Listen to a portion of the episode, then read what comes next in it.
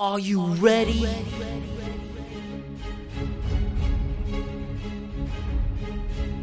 Welcome to another episode of the Around the CFL podcast.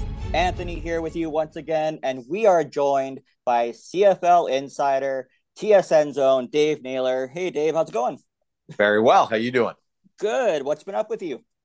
Oh, uh, let's see. Just I was in uh, I was in Kansas City on the weekend for the Bills and the Chiefs, and uh, just a little thing on the schedule drop today, and uh, going to be in Buffalo for Cowboys and Bills on Sunday. So it's kind of where my job shifts a little bit from sort of CFL first and NFL second to this time of year NFL first and CFL second. So it's always a bit of a balance on that. Also keep an eye on college players and things like that. So, but forever busy. You bet. Well, you mentioned the CFL schedule. It was released today. They're going back to a balanced schedule. So pre pandemic, we're kind of everyone's going to see each other at least it looks like twice sometime some teams a couple more uh, we're opening finally with a grey cup rematch yeah i think this has been kind of one of the things the fans wanted to see was a grey cup rematch and like sometimes there's stadium availability issues that, that prevent that and and i think you know the sore spot was in 2023 that there was only one scheduled game between the Argos and the Bombers. It was scheduled late in the year. The Argos had ever already clinched. They rested most of their players And we actually never did see a legitimate Grey Cup rematch. So I think you know you address a few things that the fans have expressed opinions on. They want to see a Grey Cup rematch early in the season, opening week ideally, and they want to see every team play home and home. And like I think I understand that you know there there was a lot of you know doubt about the economics of this league coming out of the pandemic, and and I think understandably the league was willing to you know cut corners or shave costs at places that they hadn't before. And i think it's a good sign for the overall health of the league that now we're going back to the home and home schedule. You know, everybody playing at everybody else in the league at least once.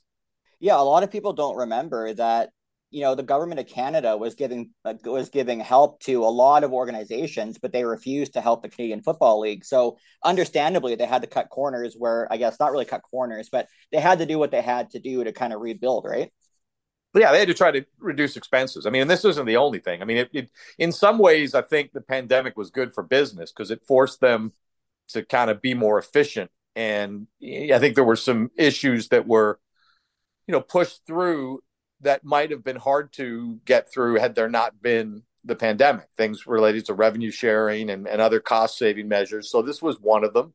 But I think you know when you do things like this, you look at it and say, okay where are we now and what's the benefit of saving money on something like this versus playing a full schedule and they've clearly decided this is the direction they're going to go i mean the economics of the pandemic were obviously horrible because you, you couldn't have full stadiums and fans weren't comfortable going out in some cases and it just you know it was just so much uncertainty so i think where you could you wanted to try to save money does the balanced schedule make it difficult at all for a team like toronto to go 16 and 2 again I think it makes it harder just because you're playing fewer games in your division. And in division means shorter road trips. It means saying seeing the same teams. And, you know, not last year the West wasn't exactly a juggernaut, but historically that in the East would mean a softer schedule. You know, and, and certainly if you're an Eastern team and you were missing a trip to BC, for instance, you know, that's a tough place for Eastern teams to play. So the fact that teams in the East are going to have to visit, and I think it's always harder going east to west because you get into night games sometimes and things like that where the body clock says it's midnight and the clock where you are says it's 10 o'clock or even earlier. So I think that, yeah, it's, it, it's going to make it more challenging for teams to put up, you know, incredible records. I think when they've got to do the balance schedule and got to make all those trips out west or out east. Yeah, as the case may be as you mentioned, you know, Eastern team going west, we're going to see Touchdown Pacific this year on Labor Day weekend. I know the Lions are pretty stoked to actually be involved in a true Labor Day weekend game with the Ottawa Redblacks in Victoria. Yeah, I, I think, you know, we got some hints that there was not necessarily going to be a touchdown Atlantic game this year, that there might be a touchdown game, but not necessarily there. And I think you've got a tie in with the Grey Cup because the Grey Cup being in BC, you know, trying to regionalize. I think every team would love to regionalize its fan base a little more. I don't know whether that's I don't know enough about Victoria to think to know whether that's a legitimate expansion consideration at some point. Uh, the first conversation would, would, be the first conversation in every one of these conversations. How do you get a stadium, a suitable stadium built? How do you finance that? But I don't know that this is as much about kind of putting a foot in expansion as it is, you know, about just kind of regionalizing the BC Lions and taking advantage of the Grey Cup being there. And, you know, maybe to some degree, letting Atlantic Canada know that the CFL isn't just going to show up there every year if they're not getting traction on expansion. Mean, clearly their purpose of being out there was they wanted to try to investigate the idea of a 10th team. I don't think they've got the traction they hope to get. And, you know, it's kind of like if you're dating somebody in the East Coast and you keep visiting them and they never invite you out, uh, maybe you go date somebody on the West Coast. You know? Yeah. like, kind of, you know, that's sort of what this is like, I think. That's a great way to look at it. And then another big thing that a lot of people are kind of jumping on right now is the Bo Levi Mitchell returning to Calgary week one. Is there even a possibility that Bo isn't in Hamilton anymore by that time? Well, there's a, of course there's a possibility. I mean, he has a sizable bonus that has to be paid in January. Scott Milanovich is the head coach of that team. He was the offensive coordinator for their playoff game when he sat a healthy Bo Levi Mitchell until there was six minutes left in the game you know, on the surface, just using logic, Scott Milanovich doesn't seem like a guy who would want to ride Bo Levi Mitchell for 18 weeks next season. You know, I and and if the Ticats don't want to employ him, I, don't know where the next place is, and I don't know that Bo wants to be a backup anywhere. You know, or be. I mean, he's never been that role pretty much in his entire career. He became a starter very quickly, was a number one guy, except for a very brief t- period at the end of Calgary. And at this stage of his life, I mean, obviously, the compensation decreases significantly if you're not, not a number one quarterback. So does he want to go be a 1A or a number two somewhere else? I don't know. And I, if he's not the number one in Hamilton, I, I, can't tell you where he would be the number one next season. So I think that's a very open question about Bo Levi Mitchell and whether he'll be on the Ticats roster for opening week next season. The only option I could really see potentially would be Ottawa if Masoli has another setback. Yeah, I, I think Ottawa has had so much experience with injured quarterbacks that they would be unlikely to go down that road. I mean, you just go back to, you know, Matt Nichols and then you you know, you have follow that up with Jeremiah Masoli.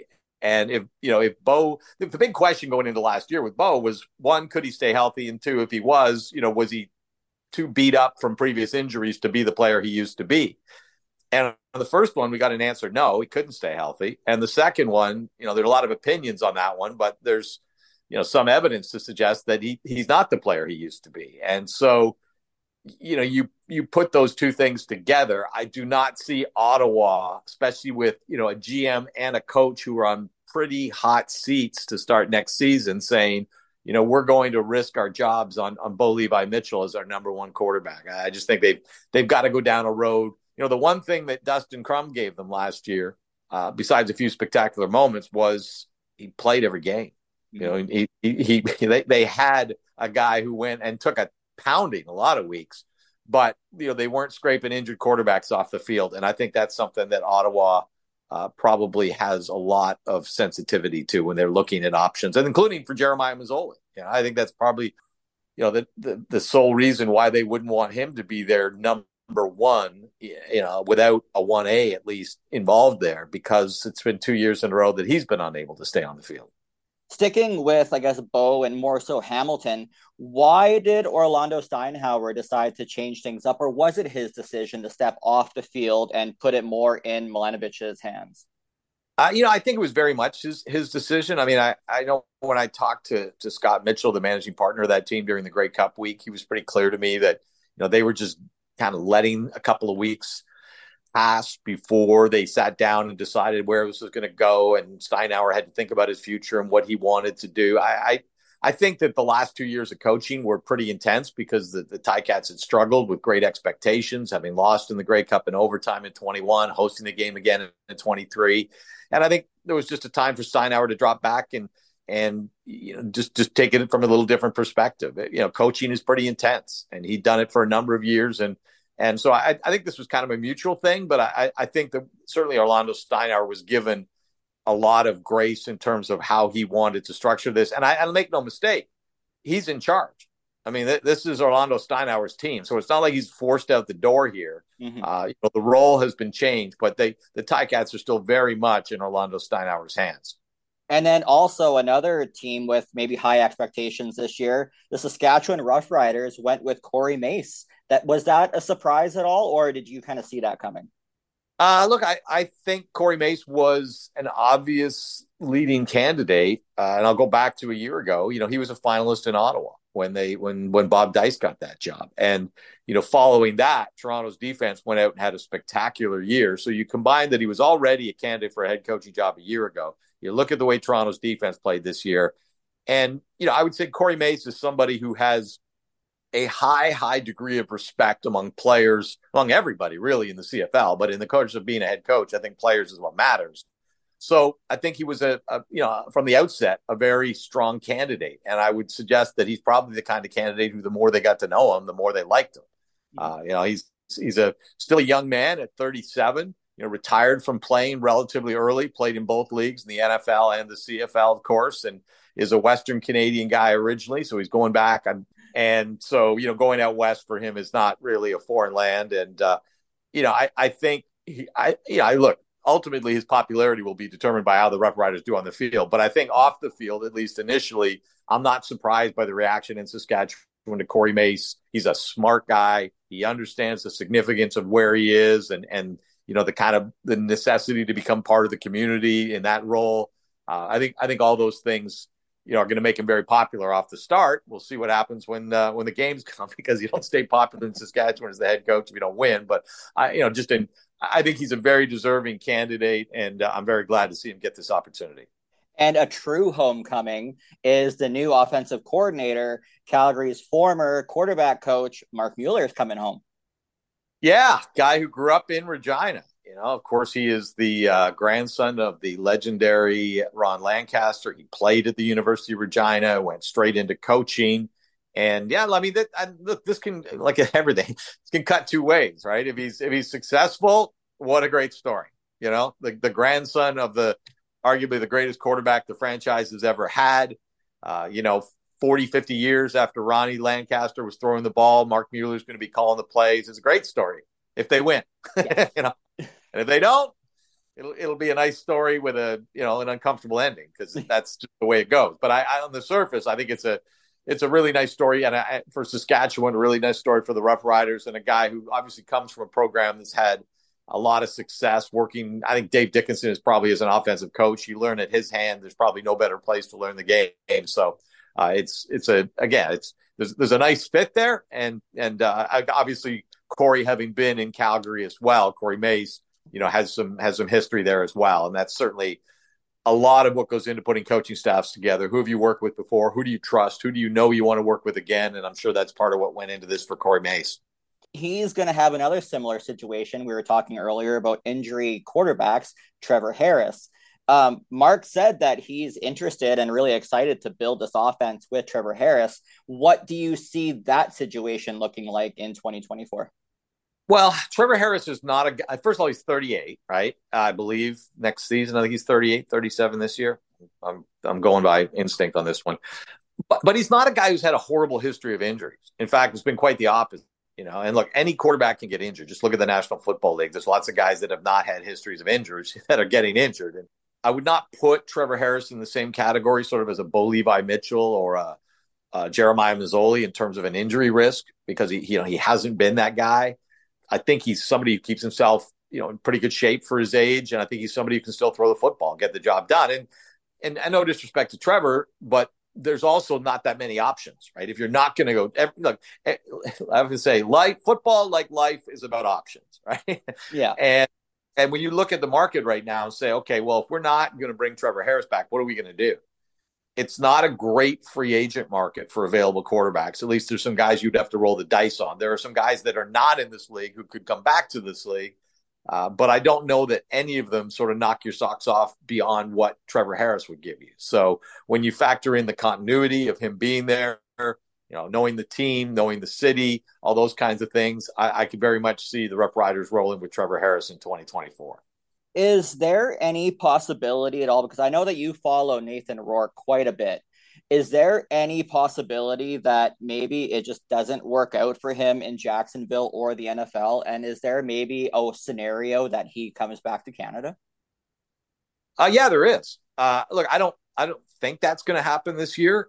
I, I, think, look, I think Nathan Rourke watching, and I haven't talked to him about this, so I'm going to speculate here a little bit. I think, I'm sure him watching a lot of quarterbacks with resumes no better than his getting opportunities to play this year because they're playing behind injured guys probably has not diminished his commitment to want to play in the National Football League at all. You know, you're looking at guys saying, "Man, I I'm as good as that guy. I could play as well as that guy." You know, I, if I was there, I'd get that opportunity. And again, I haven't spoken to him. I'm just speculating. Yeah. I, I, he, he must be thinking as he looks at guys who are, you know, not any proof they're any better than he is, getting opportunities to start. So I don't think that would be the kind of thing that would put you off. I think it would probably be the thing that would make you more determined. I mean, he's only 26 next year. Uh, the only things he's done in the NFL, he's done very well. It's not like he's failed to any degree. Uh, the question is going to be, you know, does he is he in Jacksonville next year, right, or is he somewhere else? And you know, he's on a practice roster for a lot of this time. I believe he's on the active roster again this week for the second week in a row. But you know, when he's been on a practice roster, any team could take him. But again, teams don't plug and play quarterbacks unless they're in desperate situations. And usually, when they are in those desperate situations, they're looking for guys with starting experience, veteran guys. That's how Joe Flacco ends up in Cleveland, not Nathan Rourke, right? Yeah. Because he does. There's nothing on his resume to tell you that that he can he can be your guy in an NFL season because he's only done it in the preseason. So he needs one of these opportunities. I mean, it sounds terrible to say, but you know he needs an injury to, to Trevor Harris, or to, excuse me, to to Trevor Lawrence to give him an opportunity. And that's not wishing bad luck on Trevor Lawrence. We all know that if the Jacksonville Jaguars have their way, Trevor Lawrence will take every snap till 2040. You know, like that's yep. what Rourke's never going to play as long as he's in Jacksonville and Trevor Lawrence is healthy. So the only way he's going to play is one, Lawrence gets hurt, see what CJ Beathard could do to hang on to the job, and two, he moves on to another team. So, but I, I don't.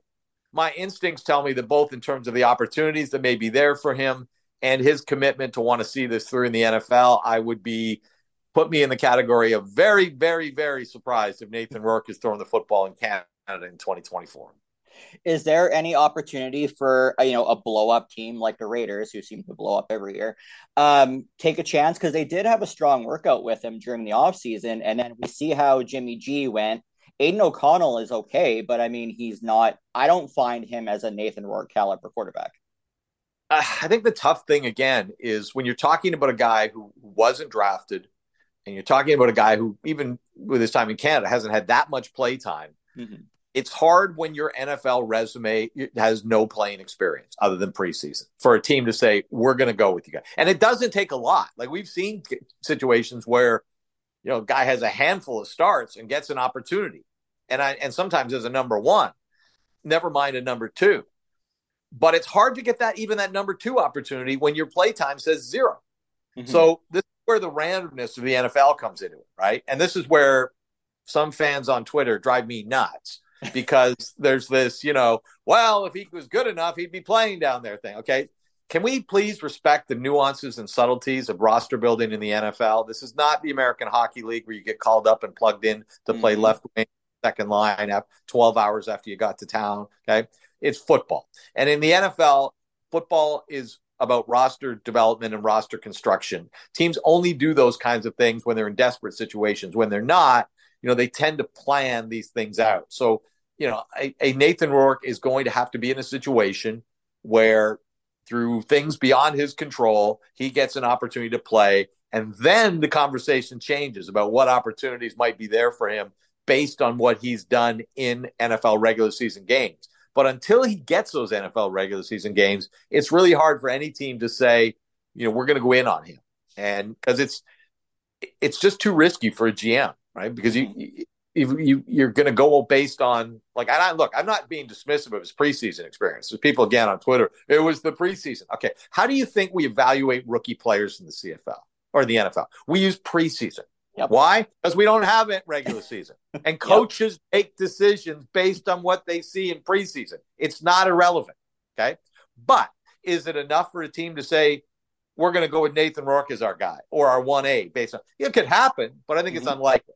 I think right. you know, it, what Nathan Rourke needs is an opportunity where he gets like what Tommy DeVito's getting in, in New York right now, where you get to play three or five games and you and you show what you can do. And and all of a sudden people can see you on tape and see how you handle a live game situation, all those kinds of things that he's only done in the preseason. But until he gets that opportunity, you know, I don't see teams investing in him or taking great risks on him. And we're going to finish off today with his brother Curtis. Um, what are his chances of coming to the CFL next year? Well, uh, it, I, I, think Curtis, it sounds like, is going to play another year of college football. Mm-hmm. And, and, we don't know where. He's in the transfer portal. He's had some offers. Yep. I think there's probably a decision coming relatively quickly. Uh, I know, you know, one point in the year he was thinking that he was probably he was going to go into the NFL and CFL drafts this year. Now he still will be in the CFL draft because you don't opt in or out of the CFL draft. It's based on the calendar where you play. So even though he has a year of college football remaining because of the COVID season, he will be in the CFL draft this year, which is going to mean that teams are going to be drafting blind. And by that I mean they don't really know what his pro prospects are because he's got another year of college football ahead of him that could drastically change that. Whereas if he was done in college, you could look at it and say, okay, like everybody else, here's what his NFL opportunities are. How do we want to weigh that against what we think of him as a CFL player? And do we where do we take the risk on a draft pick for him? Someone's gonna have to roll the dice here because no one's really sure what this is going to be. Curtis Rourke had a down year. Uh, you know, I think the ACL injury held him back. I, he wasn't the same player that he was a year ago. And I think there's probably an opportunity for him to go back and maybe with better health, put up a better season, and improve his NFL prospects. I mean, he's a six-five guy who's throwing for a ton of yards in college.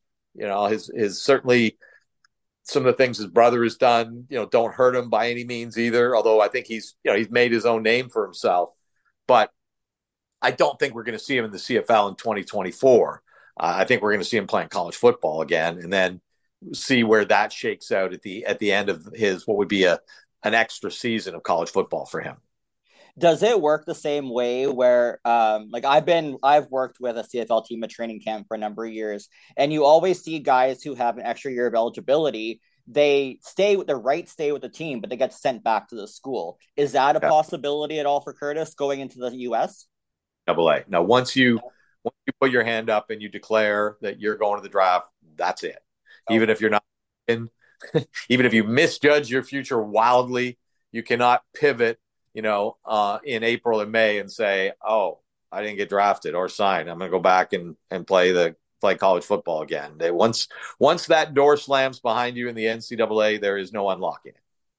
So I guess that's kind of more the benefit for uh, for players to play in U Sport in Canada rather than yep. NCAA it's great. I think that you can be drafted, and and you think of it, that's the way hockey works, right? They mm-hmm. draft guys and bring them into camp, and if you're not ready, you go back and play junior again. You know, that's it would it would make a lot of sense, honestly, if the NFL would would allow that because you know if you if you drafted a guy had his rights but then decided he wasn't ready to play as a rookie i mean the only thing is that injuries are such a big thing in football that teams would actually probably rather have guys just work out in practice than go being hammered in college football, right? Especially at certain positions, because by the time he gets to you, it's damaged goods. I, I, say this sometimes football, and particularly at certain positions like running back, it's one of the only professions in the world where experience is not always an asset. They they, mm. they don't want to see that you've played too much football because they they understand that there's a you know there's an attrition factor in the game, and if you've played, you know, I if you're running back taking 30 snaps a game for three seasons, you know, NFL teams are going to be concerned about that. Right. So going back to play more yeah. wouldn't necessarily be so it's it's on an individual versus individual basis. But I think that would be the reason, you know, that teams and, and let's be honest, that the level of, of football U sport, you're gonna get a lot more, a higher percentage of your top prospects in U sport who aren't quite pro ready mm-hmm. that can use that extra development once they've been to a pro camp, learn some things, pick some things, know what they've got to work on, then go back to U Sport and work on those things and come back. You know, the cream of the crop in the NFL, in the NCAA, you've got less of that need for that. Probably go back to college and develop. Right, there are players in the in the NCAA that are not pro ready, but those aren't the ones that are being drafted and signed. Whereas in the CFL, because you know we have what 27 college football teams in this country, and you know the United States has hundreds. Uh, you know, the, even the cream of the crop in this country, a lot of them are not pro ready, and so going back for an extra year college football once they've had some pro coaching is more beneficial. You you're going to get more out of that. You'll take the risk of a guy getting hurt uh, to to further his development in a way maybe you won't with a with a prospect coming out of the NCAA. That is that's a really great way to look at it, and I'm glad that we were able to differentiate that because we see it all the time in Canada, but yeah, it's completely different in the NCAA.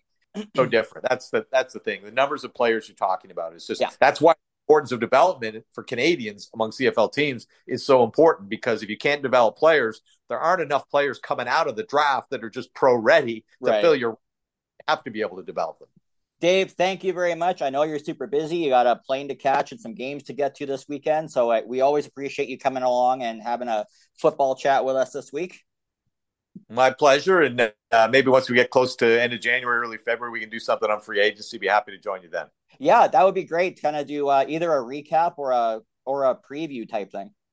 Be happy to do it. And and it's you know one of the things I know we didn't talk a lot of free agency in in this conversation. And look, there's some there's some intriguing guys, you know, mm-hmm. like Dalton Schoen in Winnipeg or Drew Brown in Winnipeg or Dane Evans in in BC, who all of a sudden finds himself, you know, in a market that's not going to be flush with experienced quarterbacks. And but there's so much business that gets done between December, the whatever we are today, the 13th, and by the time we get to end of January, that really trying to cull through that list of free agents at this point of the year is almost fruitless because so many of those guys are going to be off the market by the time we get to the end of January. So look forward to having the conversation with you at that time.